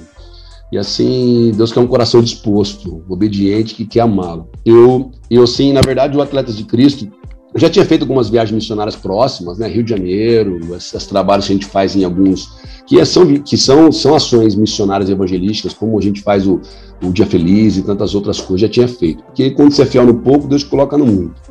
E eu me lembro que eu jogava no Bragantino e a gente tinha sido campeão brasileiro da Série C. Tinha sido semifinalista do Campeonato Paulista e depois campeão brasileiro da Série C 2007. Depois de cinco meses, eu estava sem clube e não tinha ninguém me contratando. Assim, eu, eu, eu, ficava pensando assim, senhor, como é que pode? Eu fui campeão cinco meses atrás. Não tem um clube de Série C, de, de, de segunda divisão, que tá me ligando aqui para poder jogar no clube. Como é que pode um negócio desse? E as portas se fecharam em diversos lugares. Às vezes tinha um empresário que ligava para ir para algum lugar, só que não dava certo. E eu com meus questionamentos, e Deus moldando a minha vida, moldando a minha esposa, e Deus tratando a gente, passamos por um vale de lapidação na nossa vida, assim, Deus lapidando a gente no vale, foi uma situação, é, eu já tinha a Júlia, minha filha, né, pequena, e o, e o futebol, assim, ele, ele às vezes paga no dia, às vezes paga três meses depois, às vezes fica devendo, né, e eu lembro que eu fiquei nesse período oito meses sem contrato, oito ou sete. E eu lembro que nesse período, eu não estava entendendo nada. E um amigo meu, que jogou no passado, já tinha parado, falou: Fábio, é seguinte, é, nós recebemos um convite de com um time de cristãos para ir para Mianmar onde um ciclone atingiu essa cidade matou mais de 100 mil pessoas. E a única forma de entrar lá é através de esporte. Nós estamos montando um time, eu queria que você fosse. Aí eu pensei, aí vários atletas jogaram na seleção, jogaram, atletas jogaram no Barcelona, atletas que jogaram no Bayern de Munique, atletas que foram campeão da Champions League, sabe, atletas cristãos assim, atletas jogando no Chelsea, sabe, jogadores assim que eu falo, nossa, como é que esses, esses caras vão lá? Porque eu tô no meio deles, né? Podia ter levado o Tafarel e tantos outros são cristãos aí, é, que poderia, mas ele falou, queria que você fosse é conosco, tal. Deus colocou você no meu coração. Ele era, é da Assembleia de Deus, ele era. E eu queria que você fosse com a gente. Eu falei, cara, eu vou, né, para lá. Então foi aí que surgiu, né, esse esse esse convite de ir. É, eu comecei a entender porque as portas estavam fechadas, que Deus queria me levar. E ele falou: nós vamos passar em Mianmar, nós vamos passar na Holanda primeiro, depois vamos passar em Mianmar, depois nós vamos passar para Malásia, Vietnã e Tailândia. Faremos alguns jogos, clínicas esportivas, visitaremos algumas igrejas e nós é, levaremos recursos para construir escolas e orfanatos nesse lugar. Bom, fui. Dessa vez eu fui, me organizei, fui. Minha primeira viagem é, internacional foi essa. E você levou sua família, né? Não, não, agora não. Essa foi a primeira. Não. Essa é Mianmar, foi 2008. Essa aí era uma viagem de 19 a 20 dias. Aí foi os atletas de Cristo, eu fui para Mianmar, Aí era um país comunista na época ainda, comunista mesmo, como você enxerga nos filmes, igualzinho nos filmes. Nós fomos em parceria com várias agências missionárias, não, poderíamos, não podíamos dizer que éramos atletas de Cristo, então nós fomos é, com um time chamado Tour of Hope, né, que era o Torneio da Esperança, e ali nós entramos nesses lugares, né, que eram fechados, e nesses lugares nós realizamos clínicas, as clínicas esportivas são treinamentos esportivos, que cada fundamento tem base bíblicas, depois chamava alguns atletas para dar testemunho. Assim, é coisa que ninguém imagina. O país comunista tem gente com você toda hora do governo. Assim, você sai do elevador, o cara sai junto com você até o quarto. Você vai no ônibus, tem dois caras junto contigo. Você vai fazer uma clínica, o cara tá lá inserido no meio também. Então, assim, é um país como é, um país comunista. Assim, a gente não tem noção de como é a opressão. E é, os, e é, e é um país budista e comunista. A gente foi para lá, fizemos jogos, fizemos os trabalhos. Aí ali nós somos na, na, na, nos mosteiros, nós somos nas, nas aldeias, nós somos, sabe, tem muitas cenas na minha cabeça que vem agora. Em muitos lugares tivemos a oportunidade de pregar o evangelho. Em português, um testemunho, o cara traduzia em inglês e o cara traduzia no dialeto deles, que era o birmanês. Depois, alguns lugares era para a gente abrir portas. Por quê? As, as, as agências que nos levaram, elas queriam que o governo abrisse portas para eles poderem levar profissionais da saúde, profissionais do esporte, para poder ajudar, que seriam missionários estratégicos. Então, nós, essa saída nossa, e o Marcos Grava, que é um amigo meu, presidente da Trata de Cristo, um, cara de Deus, vocês conhecem ele, pregou aqui na igreja numa, numa reunião, gente, é, é, é, é, cena de filme assim, que você não tem noção. Numa reunião, no meio do mato, no lugar no meio do nada, nós sentamos num, num, num, num, local assim, bem rústico assim, e eles começaram a apresentar num, num, telão, um telão bem ruim, o, como é que foi a, a, a, o ciclone lá, que muita gente fale, morreu. E o país pobre, bem pobre o país. E aí o Marcos Grau falou assim: Eu tenho uma pergunta para o senhor. Ele era o cara, o cara lá que comandava. Ele falou: Pode dizer. Se a gente quiser mandar ajuda para cá, na área de saúde, de esporte, vocês aceitam? Daí ele falou assim: por meio do Tour of Hope, sim. E nós fizemos um acordo com eles que até hoje tem médicos, enfermeiros, treinador de futebol, tudo cristão, atuando lá em Mianmar. Entendeu? Assim, é, é para continuar a obra que tinha lá com as igrejas. Hoje não é mais comunista o país, graças a Deus, mas assim é, é, então a gente foi abrir portas aí passamos pela Malásia passamos por, pela Tailândia é, passamos por Vietnã no Vietnã fomos em Ho Chi Minh tal também. E aí no outro ano seguinte é, outras oportunidades fomos para cinco países da África Burundi Uganda Quênia Madagascar África do Sul é, fomos para o Chile fomos para o México fomos para para Chile México fomos a Colômbia 2011 teve o tsunami do Japão, nós somos no tsunami do Japão, prestar socorro lá para as pessoas, terremoto tsunami Fukushima, fomos no Japão, fomos em Laos, que é o 18º país mais perseguido do mundo, né? Estivemos ali em Singapura, Indonésia, é, assim, vários lugares, até que 2012 eu tô jogando num time chamado Tom Bense, nosso time sobe, sobe para a primeira divisão, acaba o campeonato e eu entro agora num conflito.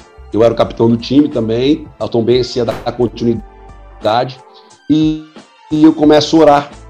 E Deus fala que deu meu tempo, que agora era a hora de eu vir integralmente para o ministério. Chamo o pastor Aguiar, falo com o pastor Aguiar, o pastor Aguiar fala para mim, então tá bom, você começa Nossa. amanhã. Aí, aí no outro dia eu já comecei dando apoio à igreja, e depois de seis meses eu já estava com a minha família partindo para morar na Malásia, nesse país que eu fui, para servir ali no campo em todo o Sudeste Asiático através de esporte. Nossa, muito bacana, pastor. Todos os lugares que você já visitou. Mas e nesse momento onde você não estava mais sozinho, né? Você teve que levar toda a sua família para Malásia. Como é que foi essa experiência? Com, com, a Juliana, com as já tinha as crianças nesse período? Sim, sim, já, sim, já tinha. Não, Júlia, o Felipe tinha três anos, a Júlia tinha cinco. O Felipe nunca tinha estudado ainda, né? Uhum. Uma escola, a Júlia já tinha já começado as aulas e tal. E nós fomos para a Malásia e ali, com a mesma organização que a gente trabalhava, uma parceria da nossa igreja, eu fiquei congregando uma igreja chamada X Church, que é a igreja do pastor Andy, que pregou aqui uma vez, e também o pastor uhum. Kennedy Chin, é, e com parceria de, com várias igrejas lá. Então a gente foi para lá, o Felipe começou a estudar numa escola, no kindergarten, ali, é, primeira escola que ele foi, chorava duas semanas sem parar de chorar, porque não entendia nada, né? Não entendia nada. Ele estudava é, mandarim e, e, e, inglês. e, inglês. A Júlia estudava mandarim barraça inglês na escola. Então, assim, eles é assim, a pressão, eles não entendiam quase nada, não entendiam quase nada. Então, aqui tivemos a, a, a, o, o, choque cultural, da, tivemos a, o obstáculo da cultura, né? Sim. Porque Malásia é um país 60% muçulmano, 65% muçulmano, com uma grande comunidade é, budista e uma outra e, do hinduísmo. Então, muito. Cristão, cristiani, os cristãos lá é 9%, contando com os católicos e protestantes. Então, é um país proibido, você é proibido pregar abertamente o evangelho, né, para os muçulmanos, então, dentro das igrejas tudo bem, mas as igrejas são sempre, é, é tinha sempre fiscal lá dentro para dar uma olhada, paisano e tal, e é, nas ruas também era proibido pregar. Então, se pregava nos relacionamentos que você tinha é, com as pessoas e assim por diante, tantas pessoas. Então, as crianças foram para a escola, né, foi um, um tempo difícil de adaptação, bem difícil mesmo de adaptação, tanto para a Juliana, para as crianças, mas adaptamos. Eu me lembro uma história engraçada que o Felipe estava tava lá na escola, né, passou três semanas. Eu falei, Felipe, conseguiu é, é, encontrar algum amigo? Ele falou, sim, sim, consegui. Encontrei o Caio, o Lion. Eu falei, Caio? Mas Caio, só chinês, indiano, pô, tá Caio, Lion. Eu falei, mas que Caio? Ele falou, ah, eu não sei o nome dele, eu chamo ele de Caio, ele me atende. então, assim, então, assim Assim, depois é que passou um mês, dois meses, eles estavam se adaptados já, se comunicando inglês, assim, era muito bacana. E a gente é, ficou lá por um tempo. Ali, na verdade, era minha base, na verdade. Eu tive ali o privilégio, assim, de, de trabalhar com bastante pessoas. Eu, eu, tinha um trabalho, a gente tinha um acesso através do esporte, é, tanto as comunidades mais precárias quanto as comunidades mais, assim, que a gente dizia da alta classe. Eu tinha um trabalho com o príncipe da Malásia, o filho do rei da Malásia. Lá é um país monar de monar monarquia, né? É, então, assim, eu, eu fazia um trabalho com ele, a gente tinha trabalhos ali com a igreja X-Church também, trabalho com os hindus, na região ali, Indonésia, é, Vietnã, ao redor, Singapura, né? Tínhamos um trabalho ali também na, na, na naqueles é, é locais. E eu rodava esses Tailândia, onde eu, eu levei minha família para cada lugar, que eu fico pensando hoje pelas fotos, falo que loucura, andar de barco 45 minutos para chegar numa vila, para ali, daí fazer o trabalho evangelístico, para voltar depois, é, antes que o mar ficasse mais bravo, porque se ficasse bravo não dava para voltar e o lugar não tinha, não tinha luz, então a gente voltava. Então, assim, era uma doideira, assim, uma coisa maluca, mas inesquecível na nossa vida, e por amor ao evangelho, por amor às pessoas. Pastor, e... eu tenho uma curiosidade, que eu não sei se já te perguntaram isso, mas é uma curiosidade que eu tenho. Vocês foram para lá, ficaram, e aí já passou aquela fase mais difícil, estão adaptados. Quando vocês sentiram que era vontade de. É, que era hora de voltar? Então, então minha... deu por aqui, agora a gente tem que voltar, porque é outra coisa. Da minha parte, eu não voltaria. Da minha parte, eu não voltaria. Só que quando o pastor Gar me mandou, ele mandou com passagem de ida e de volta, entendeu? Hum, entendi. Então, eu já sabia quando eu ia voltar. Entendeu? Então, no sentido. Então, assim, quando para voltar foi muito difícil para mim, né? Eu chorei muito, né? Tá? A gente, né? Voltamos para cá e também começar. A volta era outra etapa. Agora eu vou fazer o que no Brasil? Essa é a questão, né? Sim. Servindo ali, aquelas experiências todas, né? No meio de esporte, sabe? Quantas vidas alcançadas. Eu também tive a oportunidade de pregar em, em, em algumas igrejas lá também. O pastor Márcio, que estava aqui com a gente, me traduzia, que ele trabalhava lá também na Malásia.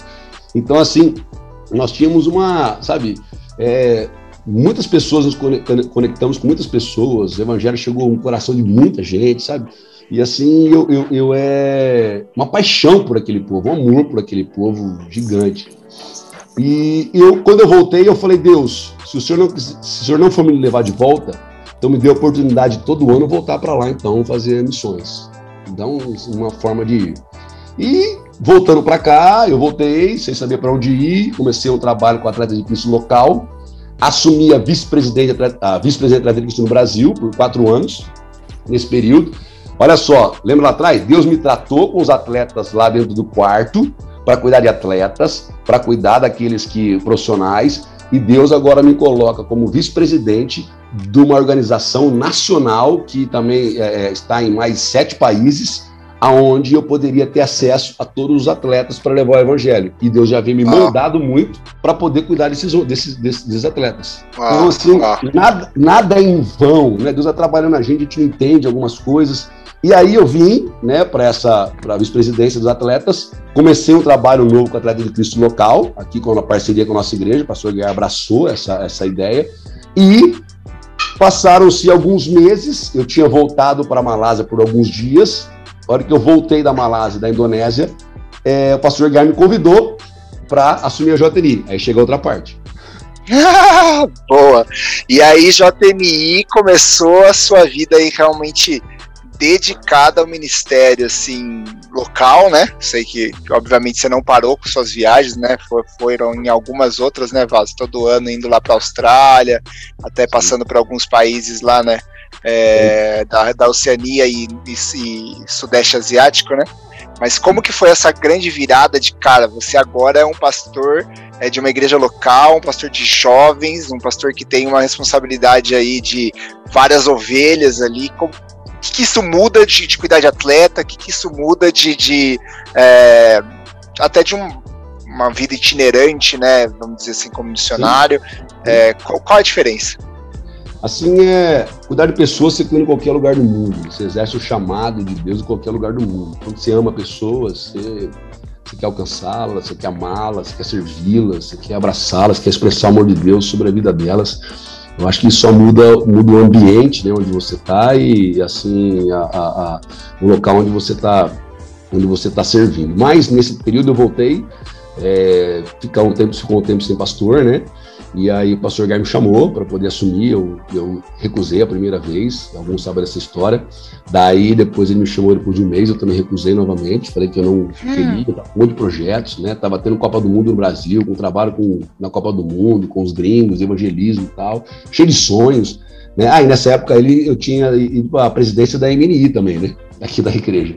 Então tava tudo, falei, como é que eu vou? Tô com sonhos, como é que eu vou? E aí é, passou um tempo, eu me retirei, um tempo de férias, orando, buscando a Deus, busquei conselhos de pessoas mais maduras, de ministérios, que poderiam me orientar.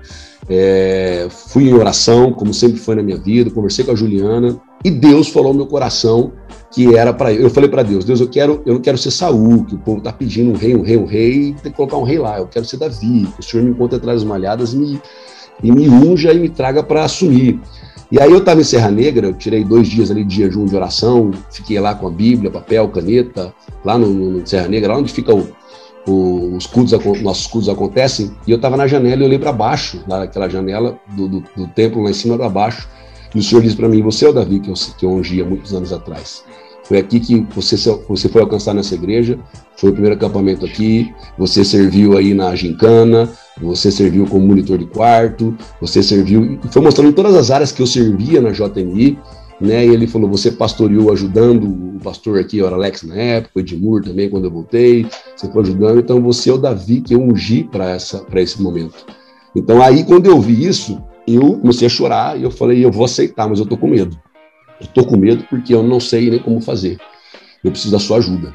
E aí foi onde eu coloquei minha cara no pó, eu disse sim para aquilo que Deus me chamou, e aí começou um trabalho. Eu lembro na JTNI, você deve lembrar, algum de vocês deve lembrar, nós estávamos em torno de uns 280 jovens, mais ou menos, são, é bastante, né, mas tinha 400, 400 e pouquinho na época, né, e aí e a Juliana falou: você não tem compaixão desses jovens aí, né?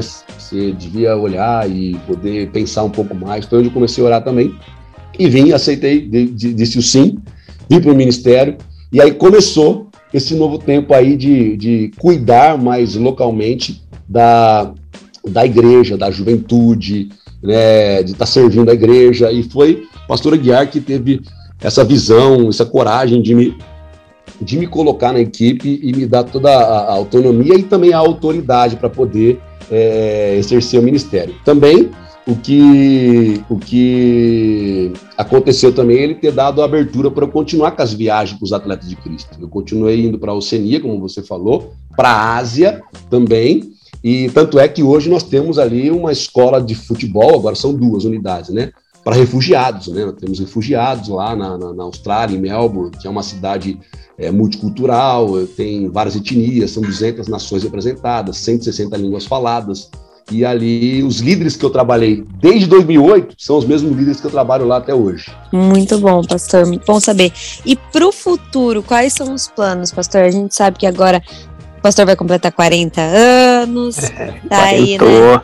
Quarentou. Chegando na idade madura, né, pastor? Duro, Porque não pode, não pode falar que tá ficando mais velho, tá na idade madura. Quais são os planos para o futuro? É, o que Deus tem plantado no seu coração? Compartilha com a gente um pouco. Assim, é, é eu, assim, planos, gente, é, o homem pode fazer planos, mas a resposta certa vem dos lábios do Senhor. Eu descobri nessa minha caminhada que todos os planos que eu fui fazendo, é, Deus foi frustrando muito deles, para me ensinar que prevalece é o plano dele, não o meu.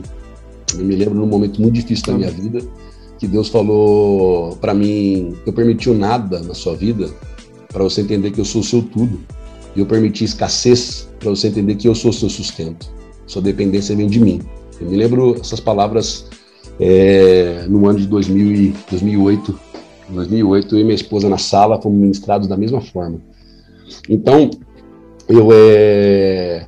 Então, assim, planos, obviamente, de ministério crescendo, novos sonhos, pessoas sendo alcançadas, talvez dar uma assessoria para líderes. Sou apaixonado pela juventude, amo a juventude, amo vocês demais, mas amo demais mesmo, uma paixão gigante. Um dia eu estava, uns anos atrás, pensando se o, o, tempo de poder fazer uma transição, de poder alguém vir no local, porque isso vai acontecer um dia, né? E aí eu comecei no, no banheiro chorar sozinho. Então eu falei, nossa, vai ser difícil demais, porque participar da história das pessoas, você acompanha a história quando ela chega, o processo de lapidação, a conversão de alguns ou outros firmando, né, Ju? Né, Ju? Aqui, aqui tranquilo. E aí você faz mais casamento que Santo Antônio. fazer, fazer, acompanhando, acompanhando namoro, acompanhando noivado, acompanhando casamento, né, acompanhando a história de famílias, vendo a pessoa vencendo. Aí você olha para a igreja assim, aquelas jo aqueles jovens, ou aquelas pessoas que você é, ajudou, tá, tá firmadas no Senhor, sabe? Sim, vidas sendo alcançadas.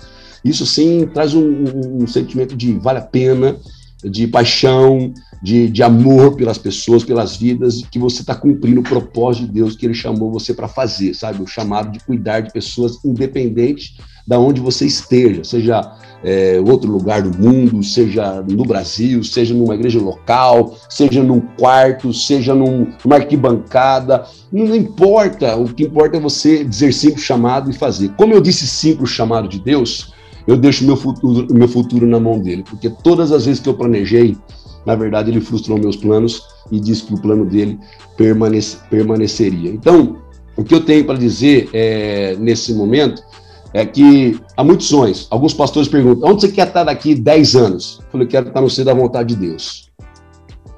Quero estar no centro da vontade de Deus. É o que eu quero estar. Esse é o meu desejo, sendo a vontade de Deus. Né? Mas sendo, você tem que criar caminhos para chegar onde você quer. Eu falei: só tem um caminho. Ele é o caminho, ele é a verdade, ele é a vida. Por ele eu sei onde ele vai me levar. É muito mais seguro do que eu ir por mim mesmo.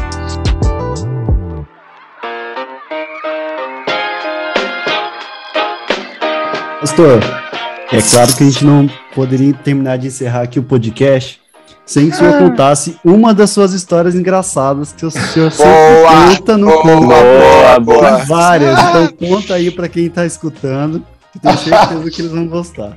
Ô, oh, mas qual a história? Você pegou de surpresa agora, porque a história é engraçada. Belém, lembra de Belém, do jogador que foi na cidade eu, onde Jesus nasceu? Não, eu lembro. Tem lembro, lembro, desse, lembro desse aí de Belém e tal, né? Lembro de um Lembra de, é, é, então, daí do, do Conosquinho também é muito boa, tem, só que tem que encenar, né? Você tem que estar tá encenando, você mostra a cena, você senta, é, é meio teatral, né? Meio teatral. Não, mas ah. pode fazer o teatro aí, deita no chão.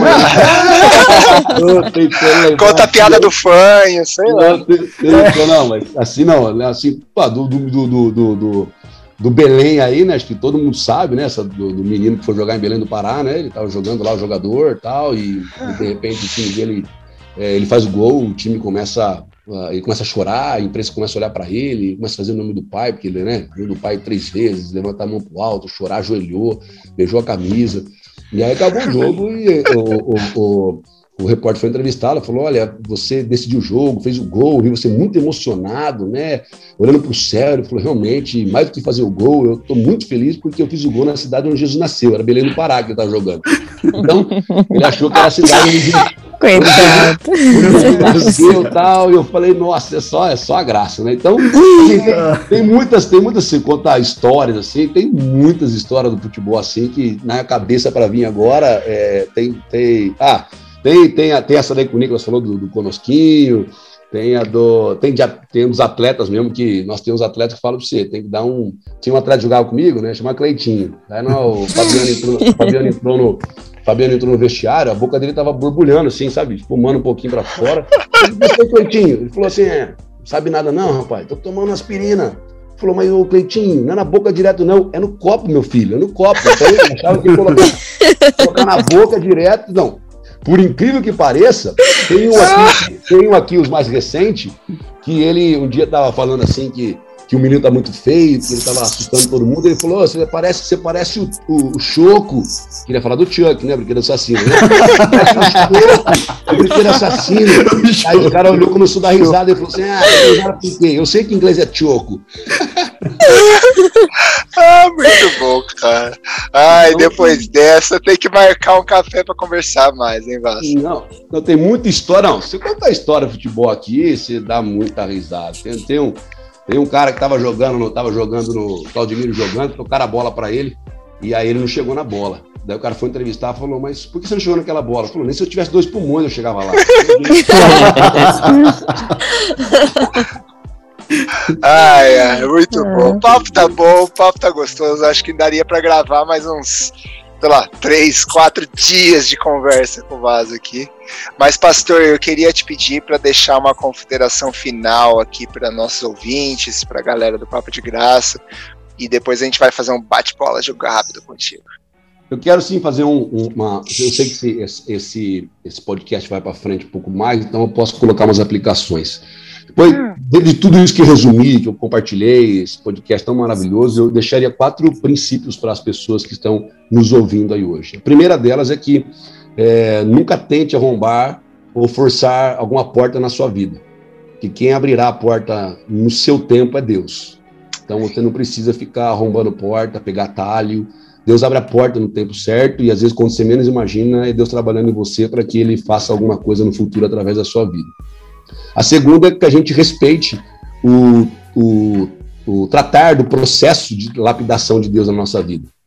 Porque se a gente não, não respeitar esse processo, a gente pode até sentar em algum lugar através das nossas habilidades. Mas a gente, a, a, média, a médio, a longo prazo, a gente vai sair dessa cadeira. Porque se a gente for querer vestir tudo que as pessoas querem nos dar e não respeitar o processo, a gente vai começar a aceitar a armadura de Saul ao invés de pregar a funda de Davi.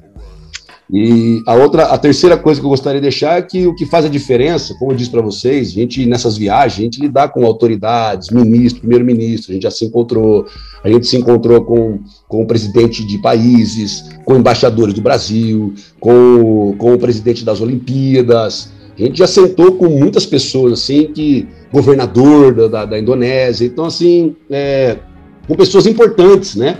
Assim considerada no, no, no, no país, nos locais.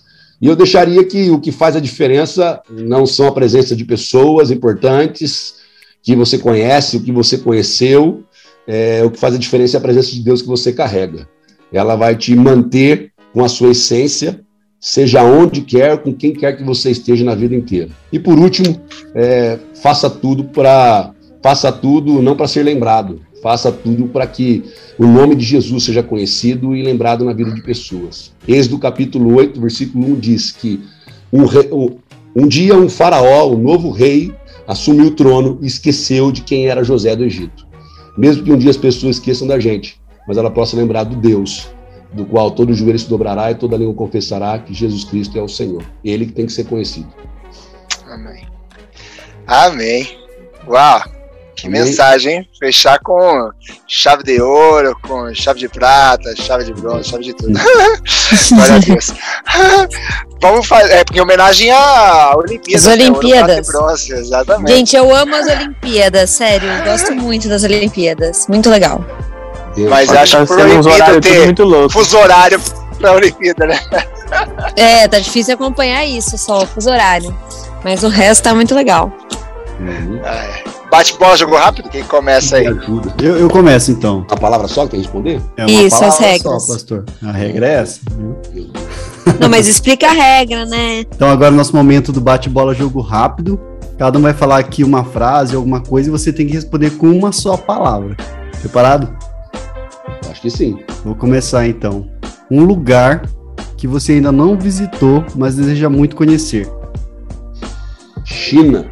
Um momento que você, se você só pudesse lembrar esse momento, qual momento seria? O dia que eu tive um encontro genuíno com Jesus. Quem é a pessoa de. Tem que ser uma só, vai. Uma só. Um pastor de referência para você. Para mim é o pastor Aguiar, minha referência.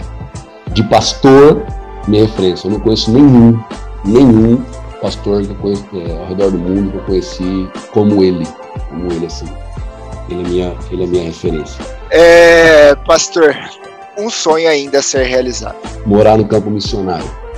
Show de bola, show de, de bola, é isso aí. Esse foi o nosso pastor Fábio Mico quarentando. É nóis! Ai, Deus abençoe, gente. Fica na graça. Isso, pessoal. Falou. Falou tchau, tchau, obrigado, pastor. Tchau, boa noite. Uh, beijo, querida Nick. Beijo, Neran. Beijo. Valeu, pastor. Beijo, beijo pastor. Na maravilhosa vocês, viu? São bênçãos demais, Jesus ali. Aqui na que, que é isso? Deus abençoe.